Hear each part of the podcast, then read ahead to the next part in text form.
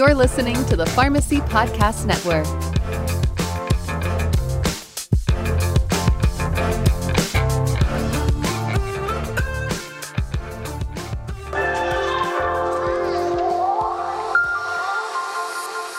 Hey, Pharmacy Podcast Nation, you got to listen in every Tuesday to stay up to date on the most recent medication therapy topics. Game Changers creates awareness about pharmacotherapy and clinical practice changes that can significantly impact pharmacy practice. Every Tuesday, a new episode of Game Changers is published on the Pharmacy Podcast Network. Thanks so much for listening. And always remember the pharmacist is the hub of healthcare.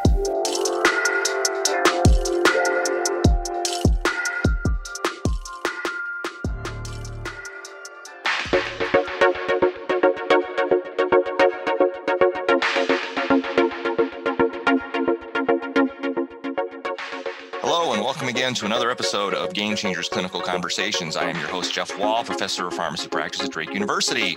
Uh, welcome. Um, hope uh, wherever you are and whatever you're doing, things are going okay for you. We are actually celebrating today. It's hard to believe that this is uh, the one year anniversary of the start of us doing Game Changers. And I do want to take a second before we uh, get into our whirlwind topics to, to say thank you. Thank you to everybody who's taken the time to listen, to subscribe, to tell a friend, to tell an enemy, to tell somebody. And and and and uh, and get people to to spread the word about it. We've actually uh, garnered uh, somewhat of a following, as I understand it, when we take a look at our numbers, and and I'm, I'm glad to see that, and, and I'm hopeful that the people who listen feel like this is a, this is a uh, a podcast that gives them something in a, in in that they can use clinically and and and is practical and and is just you know helpful and and, and decent to listen to and all those things. So again, thank you very much uh, for for for uh, uh making us uh, as popular as, as we're getting to be. We do, we really do appreciate that and and uh, thank you for for for you know basically just just listening. So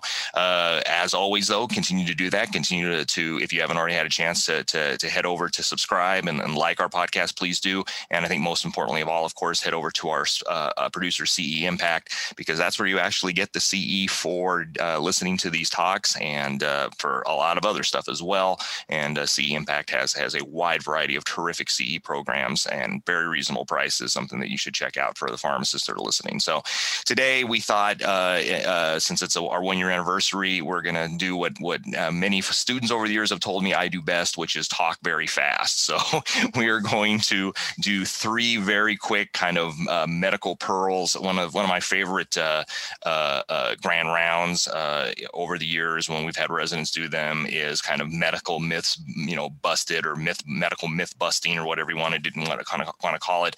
And it's really where we just take things that are kind of you know you know in the general gestalt or general knowledge base of of of, of clinicians out there and letting them know that maybe what they know uh, to, to paraphrase just isn't so right.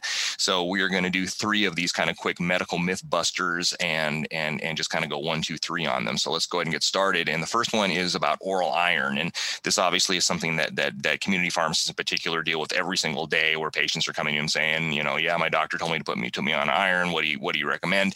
When I came out of school, yes, a million years ago, um, it, you know, I was certainly taught that that uh, the the uh, way to replete iron is is basically to to give daily iron, and, and since most people can't take uh, a, you know an entire day iron at one time, split it up two or three times a day to help with with, with side effects, and you know that that uh, you wanted to kind of try and give so much elemental iron per day to help and, and help uh, get uh, the iron deficiency anemia resolved as quickly as possible. Um, and even now, when you take a look at at the at the uh, um, uh, instructions for a lot of the over-counter iron products. They say take you know twice a day, take three times a day, and um, again, most pharmacists know that that there's no way patients can tolerate three times a day iron, and many can't even tolerate twice a day iron. So it was always a struggle to get people to do that. Well, the good news is that there's uh, evidence in the last three or four years to suggest that not only does that we don't need to do that, uh, that in fact dosing daily or or even preferentially every other day may actually give you more iron absorption, and obviously far less side effects. And the reason for that is is that we we know that the, one of the things that ha- one of the chemicals the body produces uh, or a protein the body produces uh, called hepcidin is is is is crucial to iron absorption. In fact, hepcidin has a whole bunch of effects on on uh, uh, iron uh, regulation and, and iron circulation throughout the body. Um, it, it, inhibits a, a, another protein called ferroportin, and by doing that, it it basically um, um, uh, prevents enterocytes from allowing iron to enter into the liver, and that reduces dietary iron absorption. It also uh, um, uh, causes iron release from macrophages because that's one of the places where, where iron is stored. And so during conditions where the hepcidin level is, is high, such as inflammation, serum iron levels fall due to iron trapping in my macrophages and liver cells and decreased gut absorption. And so uh, when, when you have a high hepcidin level, we know that that uh, that uh, uh you're basically just not going to absorb iron because your body kind of thinks, hey, I've got enough, I don't need any more. And this theory was was was tested out in a study that came out a couple of years ago where they where they actually looked at radio labeled iron and they managed to uh, get some healthy uh, women to enroll in a study in Switzerland where they where they basically gave them uh, oral uh, radio labeled iron and they were actually divvied up into two groups and one group was uh, people who got iron every day and the other group uh, was given on on iron every other day um, and there was a couple they had a couple small studies where they kind of took a look at different iron um, regimens but really they were daily and every other day and basically found that that uh, or, uh, oral iron absorption and hepcidin levels actually were better on the alternate day group. So you have these so uh, uh, women in the study actually had a higher iron absorption by about 40 milligrams um, if they took iron every other day as opposed to iron every day. Um, and they also found that hepcidin levels were were much higher in the in the people taking iron every day than every other day. So there definitely was some biologic plausibility about why that would be, but of course, does that actually translate into actual people with iron deficiency anemia? And the answer is yes. There's been now a couple of studies, and the one I pulled was published in 2018 that that, that, took a look at at uh, uh, giving iron daily versus every other day, and they wanted to look at at basically effectiveness and and and uh, uh side effects. And so they had uh, basically two groups uh, in in for 28 days. Group one received iron sulfate twice a day. Uh, I'm sorry, there's three groups. Group two received uh, iron sulfate once a day, and group three received iron sulfate every other day. So, um, and and the doses were similar, or, or, except for the twice a day, where total elemental iron was 160 milligrams a day, and then the other groups were, were 80 a day or every other day. And then they basically just compared uh, hemoglobin levels and ferritin in these groups, and basically found that there was no statistically significant difference between uh, hemoglobin increases and ferritin levels levels um, um, uh, in uh, uh, the different groups. They found that that the ferritin level in group in the first group who received twice day iron was a little bit higher, but probably not statistically significant. But as far as you know, what we really want in in a in, in a treatment for iron deficiency anemia, we want the anemia to go away. Hemoglobin levels were were, were essentially the exact same. So uh, um, because of that, and the fact that in the study they found that gastrointestinal side effects were big surprise, much uh, higher in the patients who took daily iron compared to every other day, uh, their recommendations actually were, were to take iron every other day as opposed to iron daily or twice a day, and you get the same levels of effectiveness and lower rates of, of GI side effects. So I think what, you know, if I'm a community pharmacist, you know, I think something kind of take away from this is that uh, I think we have pretty good data now that shows, again, just what we thought we knew just isn't so, that, that, that taking iron multiple times a day and trying to, you know, to can, you know, cajole and convince your, your patients that this was something that we needed to do to make sure they're, they're got enough iron so their hemoglobin would rapidly rise. It just isn't isn't so. And so I think we can feel pretty good now that at a minimum you can tell patients, hey, look, you really only need to take one tablet of iron a day. And in fact, if you really want to start off with iron every other day, we actually have some some uh, some studies that suggest that that it's you're still going to get all the iron you need, that your anemia is going to resolve, and you're probably going to have far less side effects. So I think uh, uh, that is something that is is a is a pretty big deal, and and certainly even now, even though these studies have been out for a couple of years, um, I think has not really permeated into the general medical consciousness, if, if you will. And I still see a lot of people getting twice a day and and and sometimes even three times a day iron, and, and it just really probably isn't necessary. So that is our first medical myth busted. Our second medical myth busted is uh, uh, something I've been on a soapbox about for for many many years, and uh, anyone who's had me as a student or a resident over the years knows is something I jump up and down about a little bit on on rounds, and that's that's uh, uh, met- metronidazole and ethanol, right? So people who are on uh, metronidazole, we're always counseling them, and I'm sure you know you probably have a sticker for the community pharmacist that they stick on the tablets of Flagyl when they're taking them that says don't drink alcohol with this because you could cause a disulfiram-like reaction. Remember, for those of you who don't know what disulfiram is, which probably isn't too many people, it is of course used in the treatment of alcoholism, and it actually triggers basically a, a, a GI side effects, flushing, sometimes even hypotension and nausea by basically inhibiting um, uh, aldehyde, aldehyde dehydrogenase, which leads to the elevation of blood acetaldehyde concentrations after ethanol intake. And this causes, again, the unpleasant side effects that theoretically makes people not want to drink. My personal opinion has always been that disulfiram doesn't work all that well for alcohol cessation, but that's a whole nother game changers. But uh, supposedly we, you know, we would, we would always tell people, and I was certainly taught in school, you know, Flagyl can cause the same reaction. So people are taking metronidazole for, you know, C. diff or whatever they're taking it for, they shouldn't drink while, while they're taking it. And that was always kind of strange because studies had found that Flagyl actually doesn't increase uh, uh, uh, aldehyde dehydrogenase levels. So, um, you know, or, or acetaldehyde concentrations in animals. So it was like, well, then why would it cause this disulfiram-like reaction if it doesn't do what disulfiram does? And so there was really not a whole lot of explanation for, for why this would be. And so some intrepid investigators, and, and I will definitely give them props for this because I'm, I'm not sure you could have could have gotten this study through an IRB, uh, at least in my neck of the woods. And this was a study done in Finland back in 2002, so it's been around for a long, long time. And uh, they they took uh, some healthy males. Uh, they don't say in the paper, but I've, I've heard tell kind of uh, through through the rumor mill that they were they were medical students who were, who volunteered. That may be true. I mean, um, it, when, when you hear about the study, you may think to yourself it may, not, may, may have not been that hard to get people to volunteer for the study.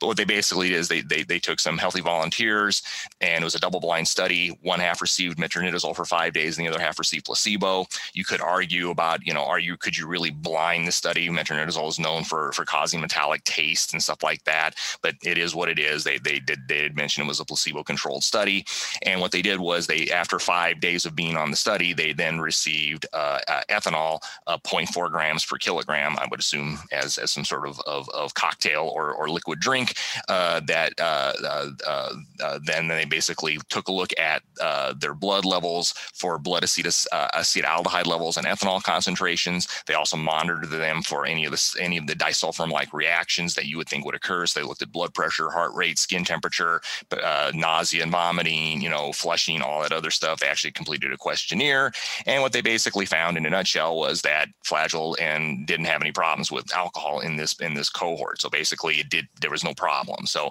uh, metronidazole did not raise uh, uh blood acetaldehyde levels, nor had any objective or subjective side effects when taken together with with ethanol. So again, I'm not running around saying that we need to tell patients that they need to go on a bender when they start taking t- taking uh, a Flagyl. Certainly not.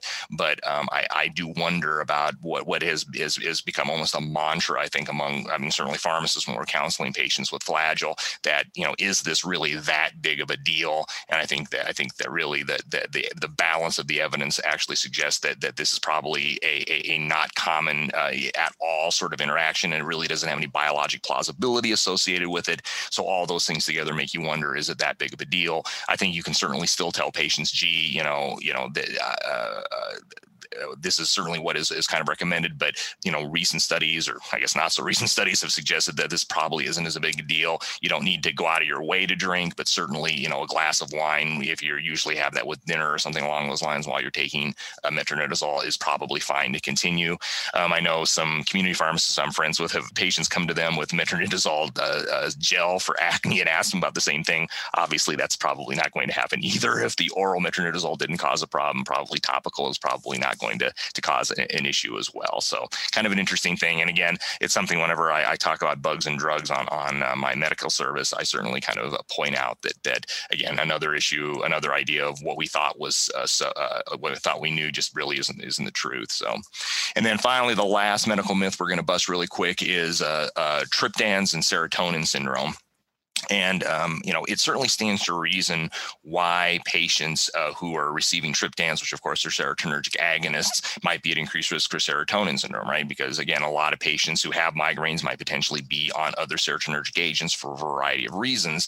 And in 2006, the FDA actually had an alert, and is actually in in the package insert uh, of of triptans about life-threatening risks of serotonin syndrome when triptans are used in combination with SSRIs or SNRIs. So, and that's been out as since since 2006, and um, um, there, there, there were a couple of, of studies and and uh, you know papers after the fact that really wanted to kind of differentiate. Well, gee, you know, is is this true? And if it is true, you know, how common is it? And one of the problems always with serotonin syndrome is that, it, and I've seen this in my own practice, is that serotonin syndrome is often misclassified.